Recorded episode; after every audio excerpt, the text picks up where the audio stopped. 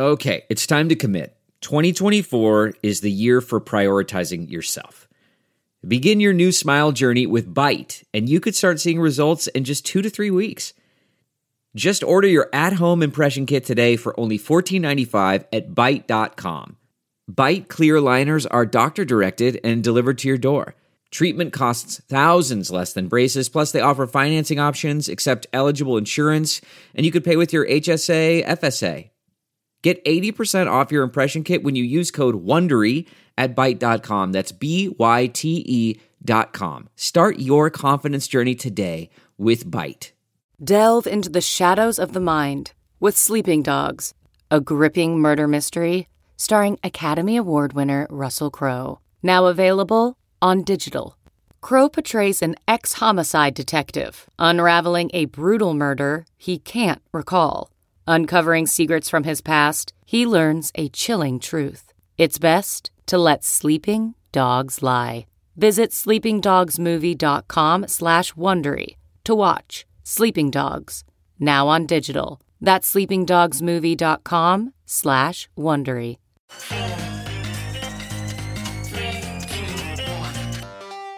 Welcome back to The Breakdown with me, NLW.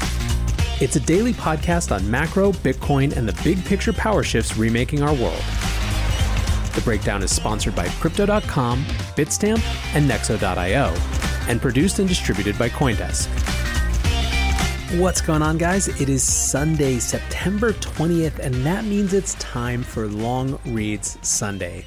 I'm going to keep the introduction this week very brief because our article is very long. It is by the one and only Lyn Alden. You've heard Lyn on this show and know how brilliant she is. I've called Lyn the breakout macro voice of the year, and I genuinely believe that's true. Nick Carter tweeted this piece and basically asked if there was anyone explaining things in macro as well. And the topic is one of the most quintessential debates that we have right now. The piece is called A Century of Fiscal and Monetary Policy Inflation versus Deflation, and I hope you enjoy it. There has been a lot of discussion lately about how effective monetary policy can be. In my view, the big debate between fiscal policy and monetary policy, or inflation versus deflation, mostly comes down to looking at a long enough historical timeline to see the full context. The effectiveness of monetary policy, including interest rate manipulation and asset purchases, diminishes significantly when debt is high, interest rates hit the zero bound, and the money multiplier is low. The role of monetary policy doesn't stop then, but it takes a back seat to supporting fiscal policy. In essence, monetary policy is effective at putting the brakes on an economy, but bad at stimulating an economy, whereas fiscal spending has the opposite tilt. Let's dive into some history to see how it can apply in today's economy. In this context, rather than focusing on one quarter or even one year ahead, it's a high level outline of some of the fiscal and monetary environments that investors are likely to face as we head deeper into the 2020s. The precise path we take through this decade will depend on myriad fiscal policy choices, social outcomes, geopolitical events, and other variables. So rather than predict exactly how it will play out, we can start with certain observations and decision points and fill in details over time as we hit certain events. The short term debt cycle. A lot of people are familiar with normal 5 to 10 year business credit cycles. Most readers have lived through several of them.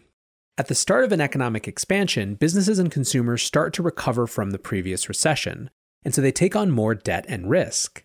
As the expansion progresses, this higher and higher level of debt and eventual overinvestment from businesses and overconsumption from households make them increasingly leveraged and fragile.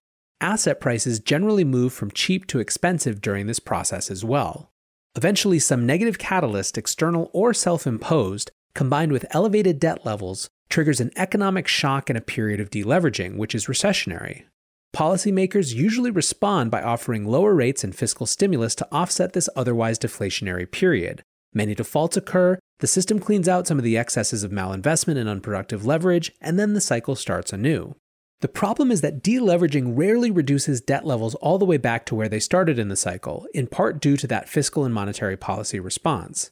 By the time the dust settles on the short term deleveraging event, businesses will have collectively reduced some of their debt, but still have more debt than when they started the previous short term cycle. However, monetary policymakers try to get the next business cycle going as quickly as possible, and so they reduce interest rates to lower levels and therefore encourage more debt accumulation. Corporate debt as a percentage of GDP decreases during recessions, but keeps making higher lows and higher highs over the decades. And this is in significant part because interest rates reach lower and lower in each cycle and allow for that increased debt accumulation over time. This is driven in part by monetary policymakers. Federal debt accumulation tends to run counter cyclical to this trend. Federal debt increases swiftly during recessions because tax revenues fall due to lower economic output, and federal spending increases to offer extra unemployment benefits and stimulus. In other words, whenever the private sector deleverages a bit, the public sector leverages up. This Keynesian approach is driven by fiscal policymakers.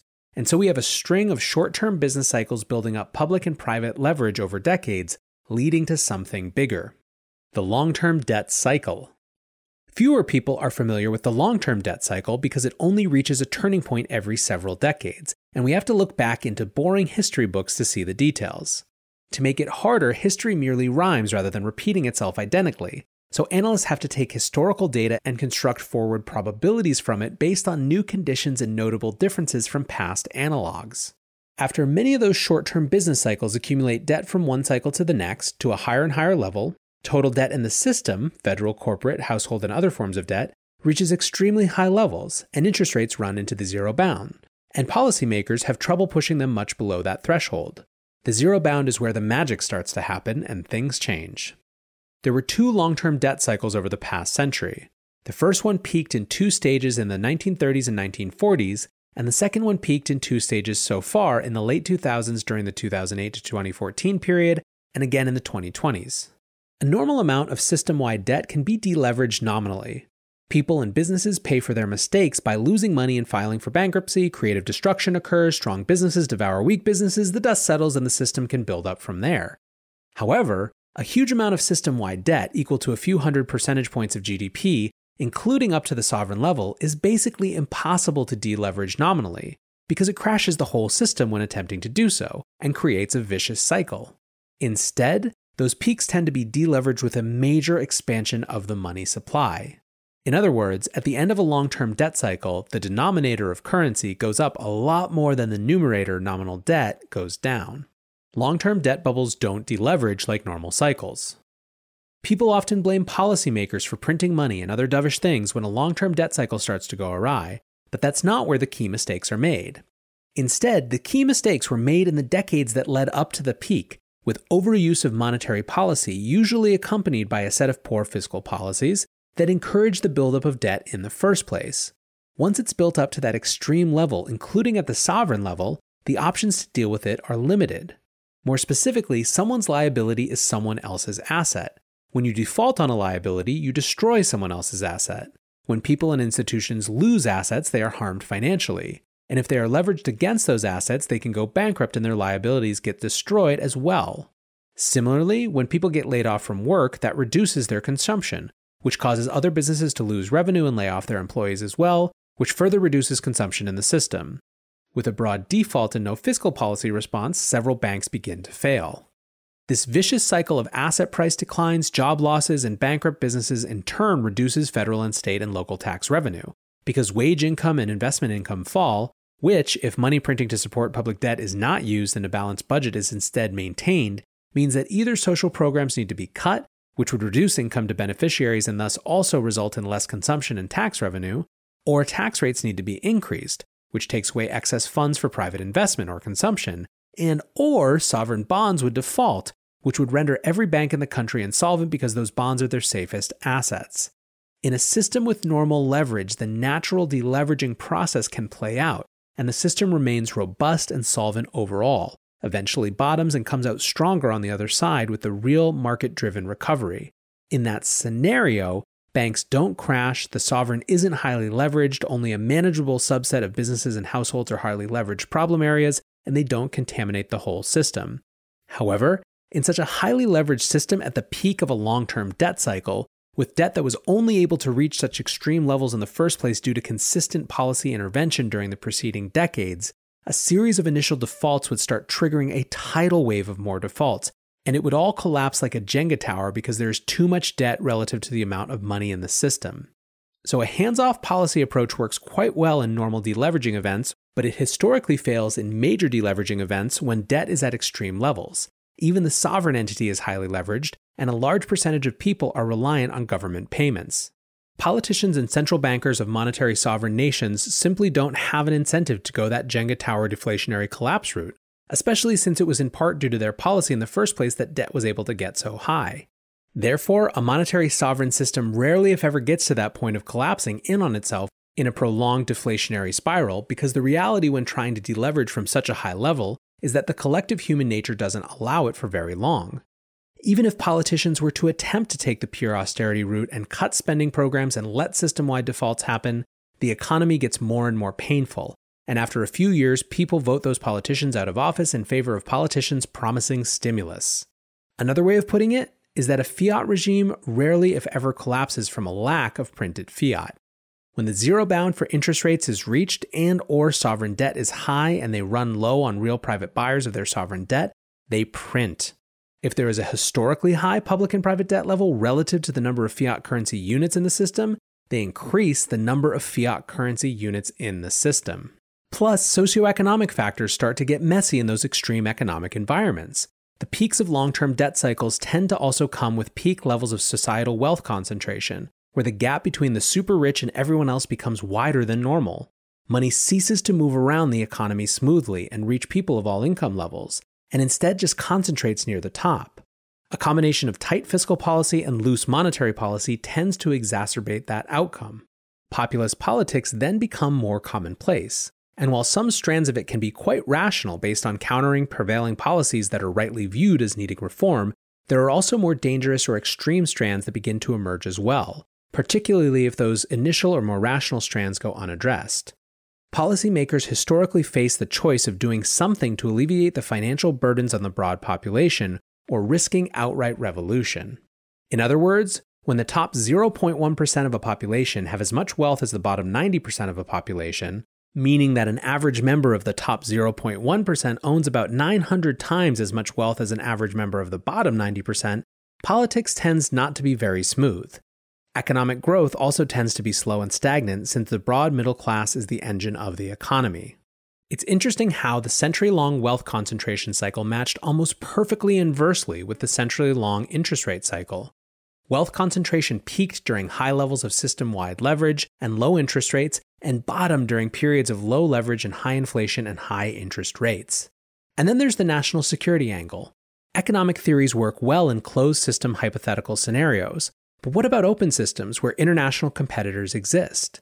If one country decides to take the bitter medicine and go through a decade long massive nominal default and debt collapse and let everything clean out nominally fair and square, during that whole process they become vulnerable from a geopolitical and military point of view compared to nations that instead choose to intervene with printed money and kick the can down the road and prop up their economies. So there's an inbuilt geopolitical incentive for policymakers to print. So, historically, the difference between a nominal short term deleveraging event and a long term deleveraging event is that the long term version includes usually a significant component of currency devaluation. A cycle as old as time. In US history, international history, and going back literally thousands of years to ancient Greeks and Mesopotamia, the common answer during generational peaks in debt levels almost inevitably is that the currency itself eventually gets devalued by some extent instead of just a nominal debt collapse occurring. Even an example from 2600 years ago captures today's situation in an eerily accurate way. This is from The Lessons of History by Will and Ariel Durant in 1968. In the Athens of 594 BC, according to Plutarch, the disparity of fortune between the rich and poor had reached its height, so that the city seemed to be in a dangerous condition, and no other means for freeing it from disturbances seemed possible but despotic power. The poor, finding their status worsened with each year, the government in the hands of their masters, and the corrupt courts deciding every issue against them, began to talk of violent revolt. The rich, angry at the challenge to their property, prepared to defend themselves by force good sense prevailed. Moderate elements, including the election of Solon, a businessman of aristocratic lineage, to the supreme archonship. He devalued the currency, thereby easing the burden of all debtors, although he himself was a creditor. He reduced all personal debts and ended imprisonment for debt. He canceled arrears for taxes and mortgage interest. He established a graduated income tax that made the rich pay at a rate 12 times that required of the poor. He reorganized the courts on a more popular basis. He arranged that the sons of those who had died in war for Athens should be brought up and educated at the government's expense. The rich protested that his measures were outright confiscation. The radicals complained that he had not redivided the land. But within a generation, almost all agreed that his reforms had saved Athens from revolution. In a long term debt cycle deleveraging process, nominal debts may only decrease partially, but currency that the debts are denominated in get devalued and expanded dramatically, either in terms of what was pegged to or in terms of price inflation. And the result is that the value of existing debt decreases relative to nominal GDP and other broad economic measures, rather than decrease by a lot nominally. In other words, as I said before, the denominator currency is often expanded to alleviate a system wide generational debt problem rather than the numerator nominal debt levels going down much. If we focus on US history and separate total debt as a percentage of GDP into 1. Federal debt as a percentage of GDP with virtually no nominal default risk, and 2. Non federal debt as a percentage of GDP that does have substantial nominal default risk, we can see that separate measures used. Non federal debt as a percentage of GDP fell from 225% to 75% from peak to trough in the 1930s and early 1940s, which seems like a huge deleveraging. However, in nominal dollar terms, non federal debt only decreased by about 20% from peak to trough during that period. Instead, along with that partial nominal deleveraging, the US dollar value pegged to gold was reduced from $20.67 an ounce to $35 an ounce, combined with some degree of fiscal stimulus and a big expansion of the monetary base, which reinflated the broad money supply and nominal GDP and therefore reduced the debt to GDP and debt to M2 ratios. The numerator went down 20%, but the denominator skyrocketed. The economy improved from its 1932 1933 lows as it moved deeper into the 1930s, but encountered another recession in 1937, which led to more stagnation. Importantly, the economy experienced outright deflation in the early 1930s and sharply shifted into a period of reflation in the mid to late 1930s after the gold peg was reduced and the monetary base was expanded. But the economy did not encounter outright high inflation. This was a non inflationary currency devaluation, meaning that currency was devalued relative to gold but was not devalued much against broad prices in general, since the inflationary forces were counteracting an existing deflationary force of debt. Then, the US entered the World War in the early 1940s and began massive deficit spending, partially monetized by the Fed buying a lot of treasuries. The Fed capped all treasury yields well below the prevailing inflation rate to inflate away part of their purchasing power, and the country's industrial production was tripled in five years. People often say the war brought the economy out of the Depression. However, that's only half true. The act of war itself was economically subtractive, losing irreplaceable lives and having their expensive equipment destroyed on foreign soil half a world away. But the productive infrastructure that the war forced the country to build through federal deficit spending, which they were able to come home to and repurpose for domestic use, was hugely additive in terms of new technology and overall productivity in the subsequent peacetime economy. This was further boosted by the GI spending bill to get those soldiers trained or educated as they entered the domestic workforce. After the war, the federal debt never really deleveraged much nominally, but they held nominal debt relatively flat for a while as nominal GDP caught up, partially from growth and partially from inflation, with interest rates capped by the Fed below the inflation rate. So again, it was a period of aggressive spending and currency devaluation, followed by a period of relative austerity that reduced debt as a percentage of GDP, this time at the federal level. In modern parlance, the war forced the 1940s to be a very MMT heavy decade in terms of fiscal and monetary policy, and the pandemic may be a catalyst to make the 2020s decade into a similar outcome, especially given the same long term debt situation. In other words, an external catalyst changes the public perception and policymaker perception about fiscal deficits. In such a scenario of massive deficits and financial repression like the 1940s had, holders of currency and bonds were effectively partially defaulted on in real terms, often not nominal terms, especially at the sovereign level, and only got part of their purchasing power back. On the other end, debtors effectively got bailed out and only had to pay back a portion of the purchasing power that was owed, even though they largely paid back the full nominal amount in many cases, but in weaker currency units. The 2020 Half One letter by Hirschmann Capital found that over the past two centuries, 51 out of 52 countries that reached sovereign debt levels of 130% of GDP ended up, quote, defaulting, either through devaluation, inflation, restructuring, or outright nominal default, within a pretty wide spread of 0 to 15 years or so after that point.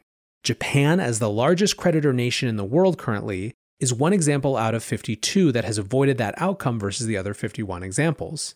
Japan didn't fix their problem. With record debt to GDP, they likely just delayed and mitigated it far better than most. Their sovereign debt as a percentage of GDP has continued to increase, pushing the previously known boundaries on how much debt a sovereign entity can hold. A way to think of that study is that sovereign debtors historically became partially insolvent with a 98% probability in the long run when debt levels relative to GDP pass the event horizon into extreme territory of over 130% of GDP. But the actual event of outright currency devaluation can come shortly or quite a bit later. It's like the Titanic hitting an iceberg. Once struck, the outcome of sinking became almost inevitable, and yet the ship persisted in the state of being afloat and slowly sinking for quite a while. It became a question of timing and, most importantly, acquiring lifeboats. Investors could have theoretically traded Titanic contracts in the meantime, with varying ups and downs in price based on news from the engine room or from the captain about the state of the ship. Based on historical probability, that's mathematically what currency holders and bond holders are doing when a sovereign hits over 130% debt to GDP. They are buying bonds at record highs, aka record low yields, at a time when the sovereign is least likely to be able to repay its debt in real purchasing power terms over the next decade or two as some of those long bonds mature. Long duration sovereign bonds with interest rates that are below the prevailing inflation rate are interesting traded vehicles due to their convexity, but are problematic long term buy and hold assets in those environments because they are likely to have negative real yields for quite a while.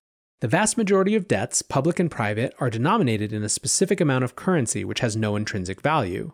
During a long term debt crisis, the money supply gets greatly expanded to deal with that debt burden, and yet those pre existing debts are still owed in a fixed amount of currency so those debts get partially inflated away. That's the inherent nature of fiat currency. Its supply is infinitely flexible by policymakers to the upside. Just like how buying stocks in overvalued equity markets often results in a loss of purchasing power over the next 10 to 20 years, lending and buying debt and even holding cash with low interest rates during a debt bubble often results in a loss of purchasing power over the next 10 to 20 years as well.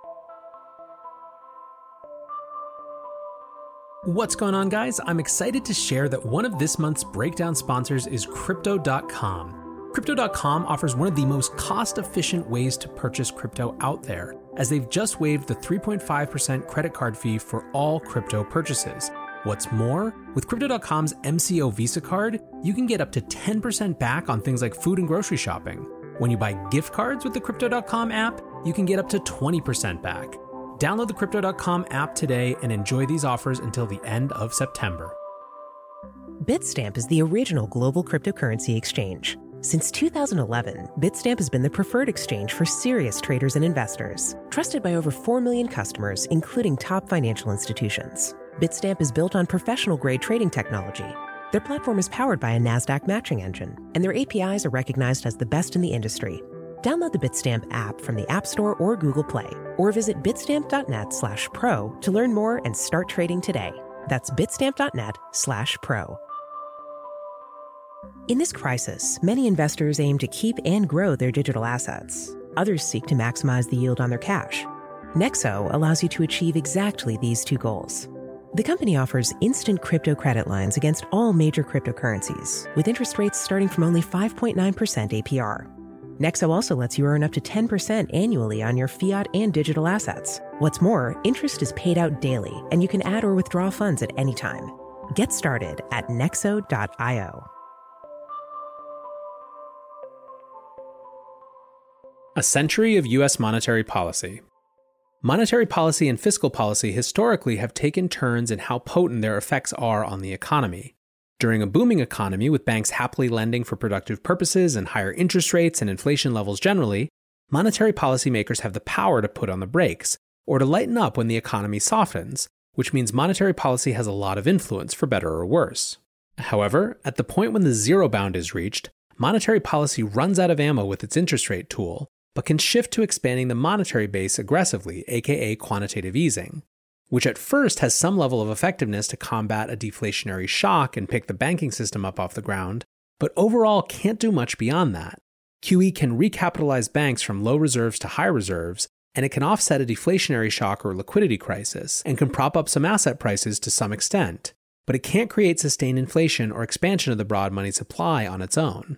As debt builds up in the system, economic growth slows, and the money multiplier shrinks.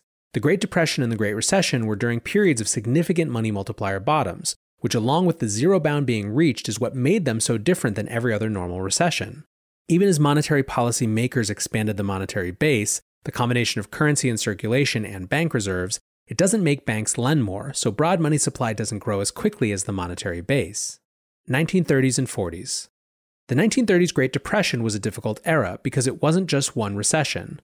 The worst point of it was in the early 1930s after the big crash, but as things gradually recovered, the economy hit another recession in 1937 and stagnated again and couldn't seem to get out of the slump. Even as the monetary base expanded, the monetary multiplier kept stagnating. Then, World War II in the 1940s forced them to build a ton of productive industrial assets via massive federal deficit spending and financial repression, and existing debts were further devalued by inflation. The full scope of the Depression era period characterized the initial crash and partial economic collapse, the subsequent rebound into further economic stagnation, and the eventual war and inflationary currency devaluation. 2010s and 2020s. Although not identical, the 2008 Great Recession was similar. Policymakers expanded the monetary base dramatically, and many people feared imminent inflation. But that expansion of the monetary base mostly just recapitalized the banking systems, brought banks from 3% reserve levels up to 10 plus percent reserve levels, and didn't result in a lot of lending or broad money supply increase or economic growth. The economy superficially recovered from those 2009 lows, especially in terms of asset prices, but GDP growth was slow by historical standards throughout the cycle, and labor participation rate among prime age workers never fully recovered to pre crisis highs. The economy eventually ran into the COVID 19 shock and stagnated again, with a starting point that was still highly indebted. This forced policymakers in 2020 to run deficits at a scale not seen since the 1940s, and it remains to be seen what the final outcome will be. The limits of monetary policy. Eventually, monetary policy of its own runs out of ammo, with rates at zero and aggressive expansion of the monetary base happening, but little real lending, and little velocity of money or strong growth in broad money supply, or strong rebound in GDP. Further QE at that point can pump up asset prices, which can in some cases make wealth inequality worse and can't do much about the real underlying economy. That is why, over the past six months since the pandemic further popped the existing debt bubble, several Federal Reserve officials have called for more fiscal response. This is somewhat unusual by tradition, because central bank policymakers are supposed to be relatively apolitical. However, they realize that their tools have run low, and so they point to Congress to do more. When fiscal policy takes over, macro analysts often fall into a few camps. Some believe that QE is outright inflationary, but it's not. Others believe that QE is never inflationary or even disinflationary, which is also incorrect.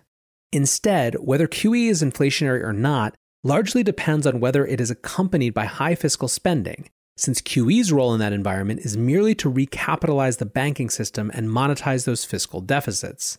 In other words, many people correctly identify that a highly leveraged system, with banks not lending much, is inherently disinflationary. However, they must also consider fiscal policy response, which in extreme environments can go around the banking system and reinflate the economy out of an otherwise disinflationary structural situation. Consumer price inflation can be caused by all sorts of policy and psychological reasons, but ultimately occurs because too much money is printed and spent relative to the productive supply of goods and services in the economy. In opposition to that, deflation is caused by technological progress and productivity improvement, excessive debt levels which constrain spending, and an abundance of supply of goods and services relative to both demand and the amount of money in the system. People often think that high money velocity is required for inflation, but for the most part, it isn't. The 1940s only had a brief spike in money velocity, but currency lost a third of its purchasing power that decade through several spikes of high inflation. The 1970s had weak money velocity but sustained high inflation. The 1990s had a strong rebound in money velocity to multi decade highs, but low inflation. If a ton of money is created, only a modest uptick in velocity is needed to start an inflationary cycle. Indeed, velocity ends up being a coincident indicator rather than something that happens first. Aggressive broad money expansion, often accompanied by some degree of supply limitation, is generally inflationary. The long term structural trend is towards lower inflation or outright deflation, and normally this would be a good thing. As humanity's technology progresses and productivity improves, It would be natural for your money to buy more goods and services than it could five or 10 years ago rather than less. However, because we structured our economy around a debt based system, deflation is viewed by policymakers as the biggest enemy, something to be fought off wherever it shows up. So they seek to counter that inherently deflationary trend with inflationary monetary and fiscal policy. After short term interest rates hit the zero bound and the monetary base expands dramatically, monetary policy by itself basically runs out of ammo. So fiscal policy takes over in the form of massive deficits, and a significant portion of those deficits become monetized, meaning that the Federal Reserve buys those Treasury securities by expanding the monetary base, aka printing money, rather than financing those deficits by existing currency holders actually buying the treasuries. That last part is an important distinction. The Treasury borrowing capital from sources of private capital in the economy and redeploying it elsewhere in the economy may or may not be stimulative, depending on how productive that spending is. However, when the Federal Reserve expands the monetary base to fund Treasury expenditure as a form of debt monetization, and especially if it caps Treasury yields below the prevailing inflation rate, it is a direct currency devaluation, destroying of debt in real terms, and inherently stimulative in a nominal sense. Whether it is stimulative in a real sense, meaning inflation adjusted, depends on how productively that capital is put to use. This is because the fiscal authority is spending money without drawing that money from any private lenders. The money they are spending is being created. When the money multiplier was basically dead in the 1930s and 1940s and the economy was stagnating in a disinflationary environment, a huge amount of currency was printed and spent, while interest rates were capped below inflation and thus currency was devalued, and therefore the debts denominated in those currencies were devalued. Fiscal policy took over and basically went around the normal bank lending system. The total ratio of debt to M2 in the system hit long term secular peaks in 1933 and 2008, when rates hit the zero bound and the central bank expanded the monetary base. In the years after those 1933 and 2008 peaks, there was a deleveraging event in debt versus M2, which was not very inflationary and was led primarily by monetary policy. After that stagnated for a while after the 1930s peak and ran into the next recession slash war, fiscal spending heated up and caused the next leg of devaluation, which was inflationary. After all, if policymakers realize they are in an environment of persistent currency disinflation from various trends, what do they do? They print currency. At first, it starts from monetary policymakers expanding the monetary base. But then it spreads to fiscal policymakers when the situation remains stagnant, since monetary policymakers, unlike fiscal policymakers, cannot directly spend. If fiscal policymakers realize the economy is stagnant and banks aren't lending, they can pass fiscal bills to go around the banks or through the banks by backstopping loans for them and get money directly to consumers or businesses, aka helicopter money. This could take the form of higher spending or it could take the form of unfunded tax cuts or both. Therefore, it's not really a left leaning or right leaning political phenomenon. Deficits can take the form of whatever the trending political view decides. The main consequence for policymakers to print and spend too much fiat currency with large deficits is that it can cause runaway inflation. So, when inflation is measured to be low or even negative due to excessive debt in the system, they aggressively print and spend. Eventually, they overshoot, but that consequence comes with a lag and feels good at first. This is because at first they print during a period of low monetary velocity and high debts, but then when debts start to become devalued versus money supply, velocity picks up a bit, supplies of goods and services are limited, and inflation picks up. People often point to velocity as preceding inflation, but historically it's the opposite. Money velocity doesn't pick up until broad money supply ramps up and debt starts to get devalued versus that money supply. In other words, we can characterize parts of the long term debt cycle as being times when monetary policy is dominant or fiscal policy is dominant. When system wide debt is low, interest rates are fairly high, the economic growth rate is decent, banks are lending, and inflation is a bigger risk than deflation, monetary policy makers take the front seat, and fiscal policy takes a supporting role. Manipulating interest rates in that environment has a notable effect on inflation and lending borrowing behavior, and monetary policymakers have notable influence to choose between inflationary growth and disinflationary contraction. Fiscal policymakers, meanwhile, are constrained because large deficits in that environment more easily lead to higher inflation, the 1950s through the 2000s were characterized by monetary policy dominance in the United States. On the other hand, when system wide debt is high, interest rates run into the zero bound, and measured inflation is very low, monetary policy runs out of ammo. At that point, currency devaluation and outright fiscal expenditure, which the monetary authority purchases by increasing the monetary base, rather than the fiscal spending being drawn from real private lenders, becomes a more powerful tool for stimulus. Fiscal spending takes priority over monetary policy and leads it. The 1940s and so far the 2020s were characterized by fiscal policy dominance in the United States. What currency devaluation looks like. To provide a tangible example for bondholders, we can look at a history of US currency devaluation. The money supply and velocity collapsed in 1930s when monetary policy ran into its limits, and it wasn't until fiscal policy took over with massive deficits that velocity picked back up and inflation started to show its head. At that point, monetary policy united with fiscal policy to hold rates below the prevailing inflation rate while spending a lot of currency into circulation, which devalued a large portion of the existing debt bubble. Despite the US reaching superpower status and creating strong underlying growth, cash savers and treasury holders lost a considerable portion of their purchasing power in the 1940s.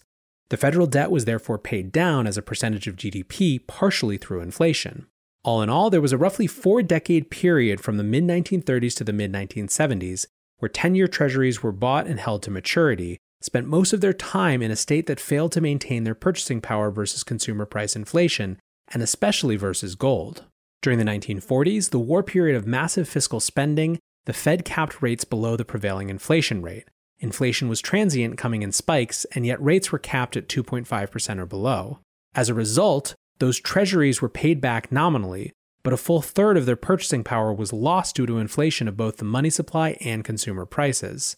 In large part, this was how long-term debt cycle of the 1930s and 1940s was paid down. Treasury holders lost purchasing power, despite getting paid back in nominal terms, because it was the currency itself that was devalued rather than the sovereign bonds being defaulted on. The same can basically be said for cash savers, anyone with a lot of currency exposure. The dollar peg versus gold was sharply reduced, massive deficits were run to circulate currency into the economy, those deficits were in significant part monetized by the Federal Reserve, and the Federal Reserve capped Treasury yields below the prevailing inflation rate for a decade. As the dust settled and the debt was well on its way to being inflated away, they shifted away towards a period of relative austerity and stabilization, which, along with the expanded industrial base, is what made it a partial devaluation rather than a complete devaluation. The memo to bondholders and currency holders was basically thanks for playing, try again next time. Investors would do well to watch for this phenomenon in the 2020s. The endgame for the current high debt environment will likely involve a combination of high fiscal deficit spending, monetized by central banks, cash and treasury yields held persistently below the prevailing inflation rate, a trend shift from disinflation to inflation, and subsequently a period of currency devaluation. However, for investors and traders, this becomes a matter of timing. The timing and magnitude of fiscal policy will play the key role in inflationary or disinflationary outcomes. Whenever they're spending aggressively, the near term outcomes lean toward inflation. Whenever they're gridlocked or employing austerity, the near term outcome leans towards disinflation.